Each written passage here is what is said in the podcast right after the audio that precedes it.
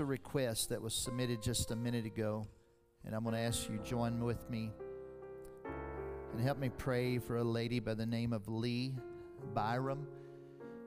A year ago, she tragically lost her husband suddenly, and then last night, her son, uh, she lost her son in an accident, an, automo- an automobile accident. And so we want to remember her in prayer right now that God would just be strength and comfort and help. She's connected to this church family. And so let's pray. Let's pray. Lord, in the name of Jesus, we come to you right now on behalf of Lee. We pray, Lord, that your presence would just be with her, that you would strengthen and comfort and help her even right now. God, I pray that your, your presence would become a real comforting source in this situation. Position people around her, position the angels of the Lord around her to comfort and minister. Help Lee, we pray, in Jesus' name. In Jesus' name. Hallelujah. Turn around, look at that person beside you, and say, How's your thinking?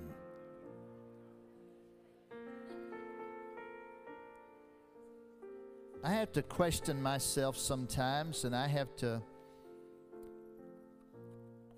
I catch myself. I was sharing with Brother Anthony a, a little thing I'd seen today because uh, it was brought to my attention that sometimes I'm thinking, I'm off over here somewhere, just like some of you are right now.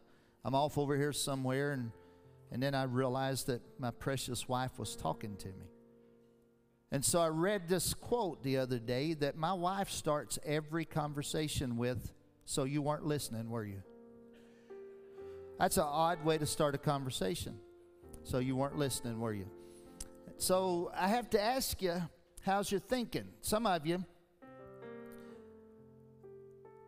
are really astute when it comes to your thinking. You, you, you're, you're on top of it when it comes to your thinking. And then the rest of you are right there with that pretty much. I'm just going to brag on you to start with. But I'm not even going to talk about a relationship with your spouse or relationship on the job or anything like that. God's put something in my heart for tonight, and I'm just going to simply title it Kingdom Thinking. We need to evaluate ourselves. We need to evaluate ourselves and see if we have the mindset of the kingdom. And the way we know that we have the mindset of the kingdom is that we are thinking like the king. We have the mindset of the kingdom when our thoughts are like his thoughts. The Bible tells us in 1 Corinthians chapter 2 verse 11, "For what man knoweth the things of a man save the spirit of man which is in him? Even so the things of God knoweth no man but the spirit of God." Let's talk for the next few minutes on the thought kingdom thinking. God bless you as you're seated in Jesus' name. Look at the scripture with me one more time, that 1 Corinthians 2:11. Look at that passage. For what man knoweth the things of a man save the spirit of man which is in him? Even so the things of God knoweth no man but the spirit of God.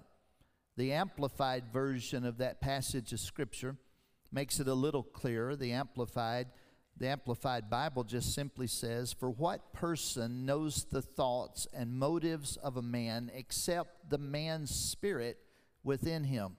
So also, no one knows the thoughts of God except the Spirit of God. Now, we've been talking about the church and the kingdom. The church is what we see right here. We see the church, we see the body of Christ. The church is the physical aspect of what we're all about the body of Christ, the house of God, the temple. That's the church. The church has structure, the church has systems, the church is a social connecting place. We have all those things as part of the church. But the kingdom is spiritual. The kingdom is the realm, the reign, the rule of the king. You can't see that right now, it's spiritual. I mentioned to you last Wednesday night that in teaching, Jesus used the term or the word church two times in the Gospels, those four books Matthew, Mark, Luke, John, Jesus used the word church two times. But he used the word kingdom, or the word kingdom is used in his teachings 106 times. Jesus made the statement, he said that I will build my church. That's one of his usage of, of the word in Matthew 16. And then in Matthew chapter 18, he talked about the governance inside the church and how we are to operate. The Bible says that he will build his church. And then he also tells us, or the Word of God tells us in Acts chapter 2, that he added to the church daily such as should be saved. But when it comes to you and I, Jesus simply told us to pray the kingdom, seek the kingdom, and he taught us how to live the kingdom. I love the church. How many of you love the church? I love being in the church. I love being part of it. I've been part of it all my life and, and I'm thankful for it. I love the systematic element of the church, the teaching, the preaching, the doctrine of it. I love the structural element, the organization, the pattern that we have of structure in the church. I love the social element. I love the fellowship, the companionship, the connection. But I want to remind you again that the power and the authority of the church is not in the system or the structure or the social element of it. Our power comes from the king. This is an operating part of the kingdom of God. The kingdom of God is not meat and drink. It's not physical and tangible, but the kingdom of God is the operation of the Spirit of God. It's the authority of God, the realm, the reign, and the rule of God. So when it comes to the kingdom, we're, we're going to focus on three things right here off the bat and that's pray, seek, and live. Pray, seek, and live the kingdom. Jesus taught us to pray in Matthew chapter 6 when he's teaching us the what we call the Lord's Prayer. He, he said in Matthew 6 9, After this manner, therefore pray ye, Our Father, which art in heaven, hallowed be thy name. Thy kingdom come, thy will be done in earth as it is in heaven. Give us this day our daily bread, and forgive us our debts as we forgive our debtors, and lead us not into temptation, but deliver us from evil. For thine is the kingdom, and the power, and the glory forever. Amen. Poke your neighbor and say, Pray the kingdom. Pray the kingdom. Then he goes also on later in that passage of Scripture, and he tells us to seek the kingdom. In Matthew 6 31, therefore take no thought, saying, What shall we eat, or what shall we drink, or wherewithal shall we be clothed? For after all these things do the Gentiles seek. For your heavenly Father knoweth that ye have need of all these things. But seek ye first the kingdom of God and his righteousness, and all these other things shall be added unto you. So, specifically, we're told to pray the kingdom. Specifically, we're told to seek the kingdom. Now, when it comes to live the kingdom, that's what he was instructing us to do in his teaching. Are y'all with me? To live the kingdom is to pray the kingdom, to seek the kingdom, and then to live the teaching of the kingdom. So we pray the kingdom, seek the kingdom, and we live what he taught. We live the word of God. How do we do that? We do that through hearing, we do that through believing and through obeying. We do that through consistent word based decisions. We, we're here in this world, but our worldview needs to be a word view. We base everything we do on the Word of God. We are a word based people. And so, through consistent word based decisions, is how we live the kingdom. And then through allowing the Spirit of God to guide us into the truths that He brings into our life. He concluded his teachings in Matthew chapter 7, that Sermon on the Mount. He concluded in Matthew 7, verse 21, when he made the statement, Not everyone that saith unto me, Lord, Lord, shall enter into the kingdom of heaven, but he that doeth the will of my Father which is in heaven. Many will say to me in that day, Lord, Lord, have we not prophesied in thy name, and in thy name have cast out devils, and in thy name done many wonderful works? And I will profess unto them, I never knew you. Depart from me, ye that work iniquity. Therefore, whosoever heareth these sayings of mine and doeth them, I will liken him unto a wise man which built his house upon a rock. The rain descended, the floods came, the winds blew and beat upon that house, and it fell not, for it was founded upon a rock. And everyone that heareth these sayings of mine, and here's the point, y'all, we looked at this before, but everyone that heareth these sayings of mine and doeth them not, shall be likened unto a foolish man, which built his house upon the sand, and the rain descended, and the floods came, and the winds blew, and beat upon that house, and it fell, and great was the fall of it. It doesn't matter how many sermons you hear, it matters what you're living. It matters if you're obeying it, if you're processing it in your life. You can, you can memorize every sermon that's been preached. But if you don't hear the word and do the word, you're likened unto that man that, that built his house upon the sand. It's he that heareth the word and doeth the word that is establishing his life on the kingdom. John 16, 7 Jesus is teaching about how that the Spirit of God is going to interconnect with all this. And he said, Nevertheless, I tell you the truth. It is expedient for you that I go away. And if I go not away, the Comforter will not come unto you. But if I depart, I will send him unto you. We know he's talking about the Holy Ghost. And when he is come, he will reprove the world of sin and of righteousness and of judgment of sin because they believe not on me, of righteousness because I go to my Father and you see me no more, of judgment because the prince of this world is judged. I have yet many things to say unto you, but you cannot hear, bear them now. Howbeit, when he, the Spirit of truth, is come, he will guide you into all truth. For he shall not speak of himself, but whatsoever he shall hear, that shall he speak, and he will shew you things to come. He shall glorify me, for he shall receive of mine and shall shew it unto you. So we pray the kingdom, seek the kingdom, we live the kingdom. And we live the kingdom by hearing, by obeying, by hearing, believing, and obeying, by consistent word based decisions, to allowing the Spirit of God to guide us into all truth. You know who gets in the way of us living the kingdom principles? We get in the way. We blame a lot of things on the devil that, that he's just gleefully excited because we've overrated his, his power.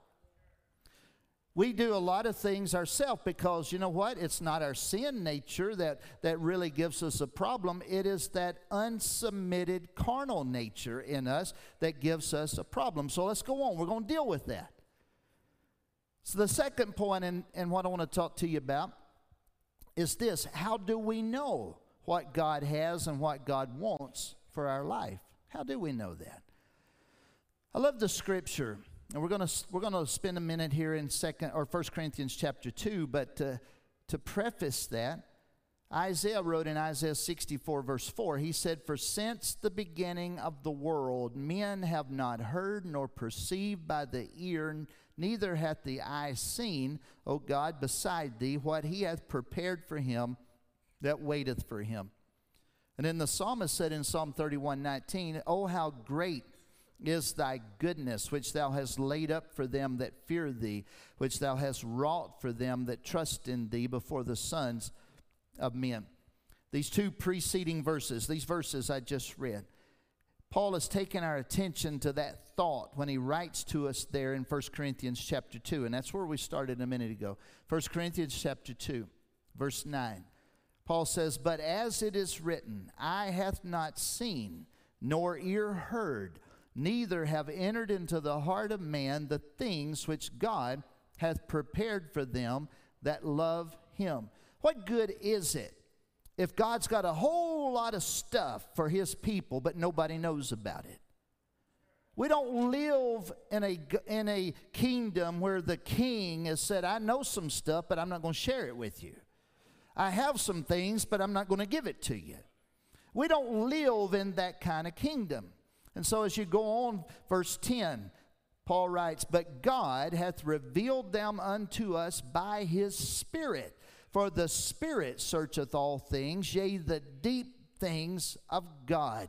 These things that the Old Testament prophet and the Old Testament Psalms would have wanted to have looked into, we now have insight into because we have the Spirit of God. If you're thankful for that, you ought to just clap your hands to the Lord. I'm thankful. So let's go on in verse 11. For what man knoweth the things of man, save the Spirit of man which is in him? Even so, the things of God knoweth no man but the Spirit of God. I think we have an understanding of that. I can stand and look at you, and I can see that you are looking at me and that we're talking. But uh, if you look past your eyes, you can see that you're totally disconnected. Sometimes. Y'all ever done that? Y'all ever had a conversation with somebody that's why I mentioned what I did while ago about the husband wife thing. You have a conversation with somebody and just you look, and all of a sudden you just realize they've been looking at me the whole time, but they're totally disconnected. And you wish you could crawl through their eyes and get into their brain and find out what they're thinking.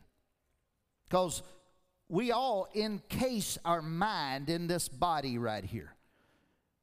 Now, mamas have a pretty good intuition. My mama, that's sitting right back there, when I was growing up, she had four eyes, six eyes, maybe more. She had two right here in the front. Those, what are they, mama? Hazel colored eyes? She's got hazel eyes. That's she's the one they wrote that song about, I think. She got those hazel eyes, and she could pierce you. You ever been looked at by Mom Beecham with those piercing eyes? She could pierce you with those eyes, but she had another set of eyes in the back of her head. You couldn't sneak in the house. You couldn't get away with anything. And then she had that that thir- that third set of eyes that could just I mean, man, expose everything. And that's as close as I've ever gotten to knowing the mind of somebody else was just kind of looking through mama's eyes. But we understand that. We understand the thought that only the person that is in the control of this mind or this body is the one that really knows what's going on in the depths of those thoughts. No man knows another man's thoughts. But look what Paul's saying. For what man knoweth the things of man save the Spirit of man which is in him? Even so, the things of God knoweth no man but the Spirit of God. Now we have not received, verse 12, we've not received the Spirit of the world, but the Spirit which is of God, that we might know the things that are freely given to us of God, which things also we speak, not in the words which man's wisdom teacheth, but which the Holy Ghost teacheth, comparing spiritual things with spiritual. But the natural man receiveth not the things of the Spirit of God for they are foolishness unto him, neither can he know them because they are spiritually discerned. But he that is spiritual judgeth all things, yet he himself is judged of no man. For who hath known the mind of the Lord that he may instruct him? But we have the mind of Christ. How do we have the mind of the Lord? You don't know what a person's mind is, but by that person's spirit. But if we have the Spirit of God in us, then we have the king's intuition, the king's understanding, the king's insight. The Amplified Bible says in verse 15 and 16, but the spiritual man, that's the spiritually mature Christian, judges all things. That means he questions and examines and applies what the Holy Spirit reveals, yet is himself judged by no one. The unbeliever cannot judge and understand the believer's spiritual nature in verse 16, who has known the mind and purposes of the Lord so as to instruct him? But we have the mind of Christ, that is, to be guided by his thoughts and purposes. We know the things of God through the Spirit of God, and we know the desire of God. Now, through the revealed Word of God and through the insight of the Spirit of God, is how we know the things of God and we know the desire of God. Therefore, the third and final point. Some of y'all just started listening and I'm about done. So I guess you have to go back and read the minutes and uh, not the minutes, the notes. And uh, we had a deacon meeting on Monday night. And I had minutes, I guess, on my brain. Um, the third thing is kingdom thinking. This is what I really wanted to get to. is kingdom thinking. If we are genuinely kingdom minded, we will have kingdom thinking. And kingdom thinking is thinking that will mirror the mind of the Lord. Kingdom thinking will mirror the mind of the Lord. Tozer, A.W. Tozer made the statement. He says, Receiving the truth is not enough. Power comes from submitting and obeying. When our faith became or becomes obedient, the mighty energies of grace begin to operate. The main thing that hinders that is this flesh nature. We are always in danger of allowing teaching to substitute for living. Indoctrination is not regeneration and should never be mistaken for it. How do we know the mind of the, of the king? It's simply by seeking what we, we can know of the heart of God. And in teaching about kingdom principles, one of the greatest of all the chapters in the Bible, in my opinion, is Luke chapter 15. Jesus teaches three parables that illustrate the heart of God. He teaches the parable of the lost sheep, of the lost coin, of the lost son. We, are, we understand the, the, the premise, the idea of the lost sheep, the lost coin, the sheep that was lost. The shepherd went and found it. And he, Jesus sums it up by saying there's, there's more joy in heaven over one sinner that repents. And then the lost coin, about going and finding the coin, sweeping the house till it's found, rejoicing because the coin is found. But Jesus starts that last parable that's we, we, we look at the lost sheep, the lost coin, the lost son, but he twists it a little bit by starting this last parable this way. In Luke 15 and 11, he said, A certain man had two sons. The story of the first son is the story of that lost son that walked away, the one that lived it up, the one that, while he was at the hog pen, came to himself. He returned to the Father. The Father met him. We love that story. How many of you are familiar with that story? Wave your hand at me. We're familiar with the story. We call it the prodigal son. Look at these words, though, and we're going to tie it together with this. In Luke 15 20, in the story of the prodigal, and he arose and came to his father, but when he was yet a great way off, his father saw him and had compassion and ran and fell on his neck and kissed him. And the son said unto him, Father, I have sinned against heaven and in thy sight, and am no more worthy to be called thy son. That's what he had rehearsed while he was at the hog pen. He was he had rehearsed his speech, and now he's given it to the father. But the father said to his servants, Bring forth the best robe, put it on him, and put a ring on his hand and shoes on his feet. And bring hither the fatted calf, and kill it, and let us eat and be merry. For this my son was dead and is alive again. He was lost and is found, and they began to be merry. Now his elder son was in the field, and as he came and drew nigh to the house, he heard music and dance. And now hold on. If he had have taught these parables the same way he taught about the lost sheep and the lost coin, it would have stopped there at verse 24. It all ended with celebration. Okay? But the elder son came he was in the field and he came and he drew nigh to the house and he heard the music and the dancing. And he called one of the servants and he asked what these things meant. And he said unto him, Thy brother is come, and thy father hath killed the fatty calf because he hath received him safe and sound. And he was angry and would not go in there, not, not go in. Therefore came his father out and entreated him. And he answering said to his father, Lo, these many years do I serve thee, neither transgressed I at any time thy commandment, and yet thou never gavest me a kid that I might make merry with my friends. But as soon as this thy son was come, he didn't even call him his brother. He didn't say, As soon as my brother come home, he said, That's your son. As soon as this thy son was come, which hath devoured thy living with harlots, thou hast killed for him the fatty calf.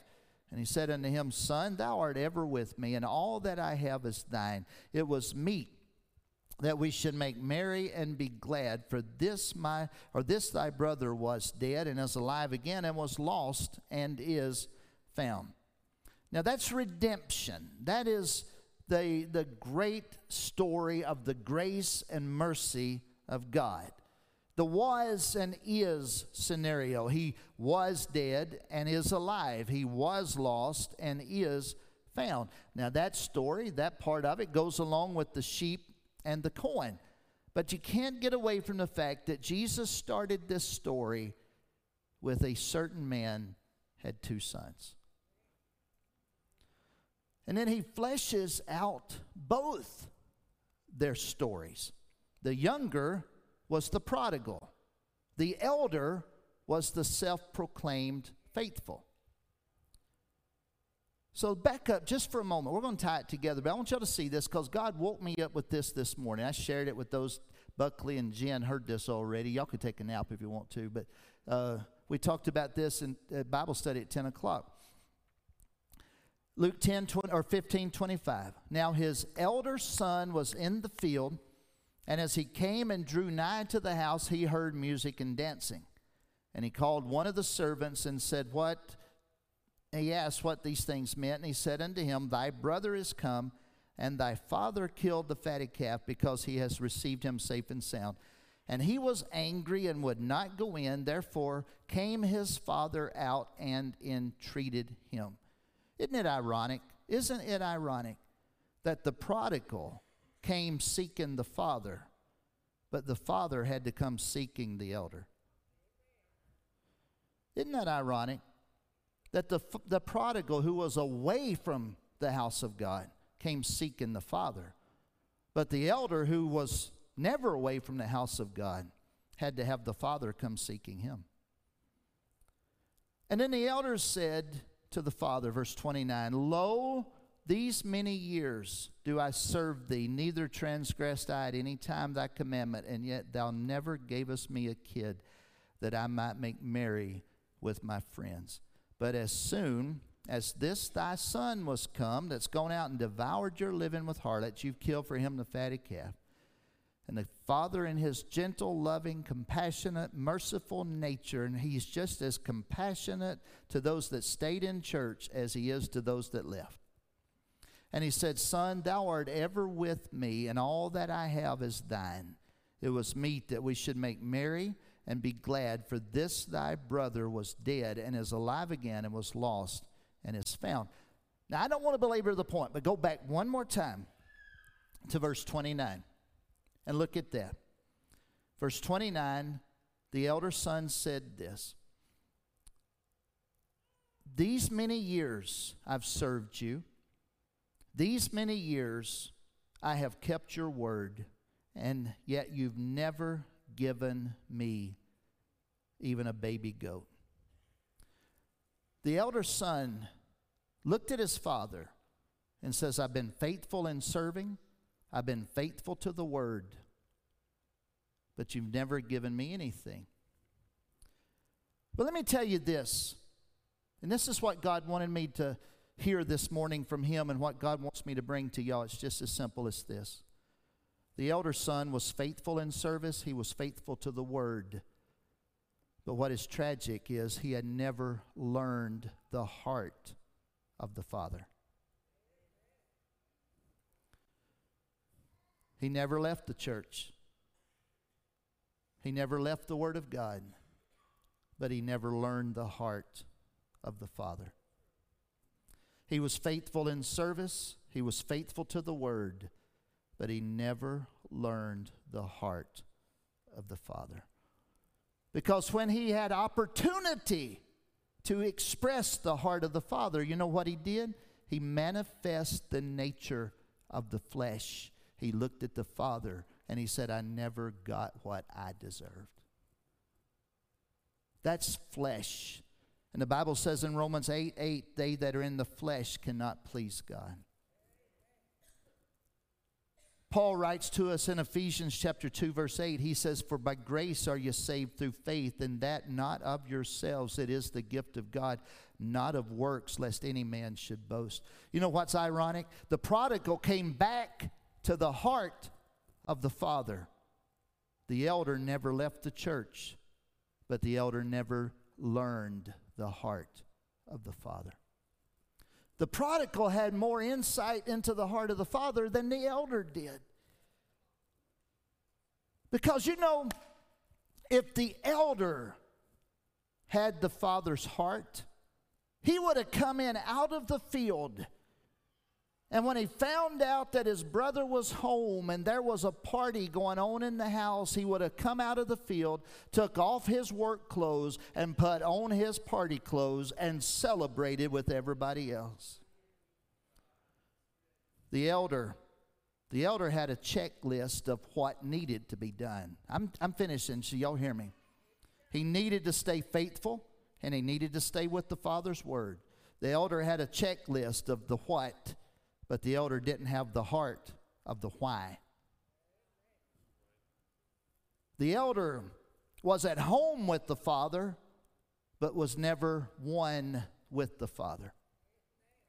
And the message that God has for us today, while we're praying for our prodigals to come home, the message He's got for us today is that we would seek to have the Father's heart, that we would be one with the King of Kings and one with the Lord of Lords, that our heart would be one with His heart. How does that manifest itself? Would you stand with me? It manifests itself simply in and what's given to us there in Galatians when Paul writes to us of the fruit of the Spirit. In Galatians 5:22, but the fruit of the Spirit is love, joy, peace, long-suffering, gentleness, goodness, faith, meekness, temperance, against such there is no law. And they that are Christ have crucified the flesh with the affections and lust. If we live in the Spirit, let us also walk in the Spirit. And let us not be desirous of, of vainglory, provoking one another, envying one another. My desire as pastor of the church is that we wouldn't just be in the house, but we would be one with the Father. That we wouldn't just be faithful to the church and faithful to the word, but we would also share the heart of the Father. That our thinking would be kingdom thinking. Put yourself in the Father's position for just a minute. And if you had a son that decided that he wanted to take his inheritance and just go off and blow it, he wanted to take what he had and go blow it. Sleeping around, partying, wasting his life and his substance. I dare say that before we would have embraced him, we would have embraced him, I'm sure, when he came back home, but before there would have been a party, some of us would have been drawing up a contract. Some of us would be saying, okay, I need you to sign on this line that you're not going to do this ever again, boy.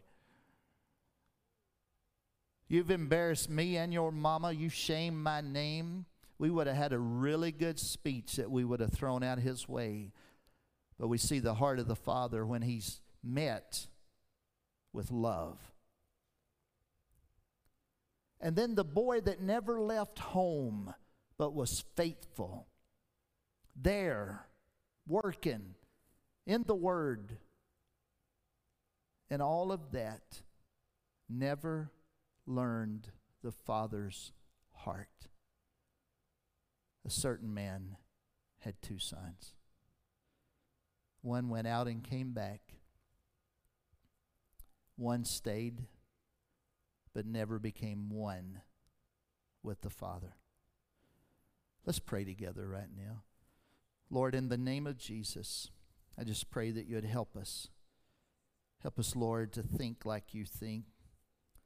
And help us to know, Lord, that to think like you think, that we need to be filled with your Spirit, walk in your Spirit, be one with you.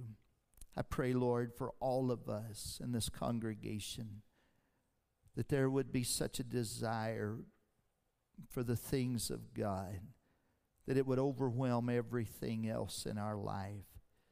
But God, we would want to know you, want to have your heart, want to be like you. In the name of Jesus. Hallelujah.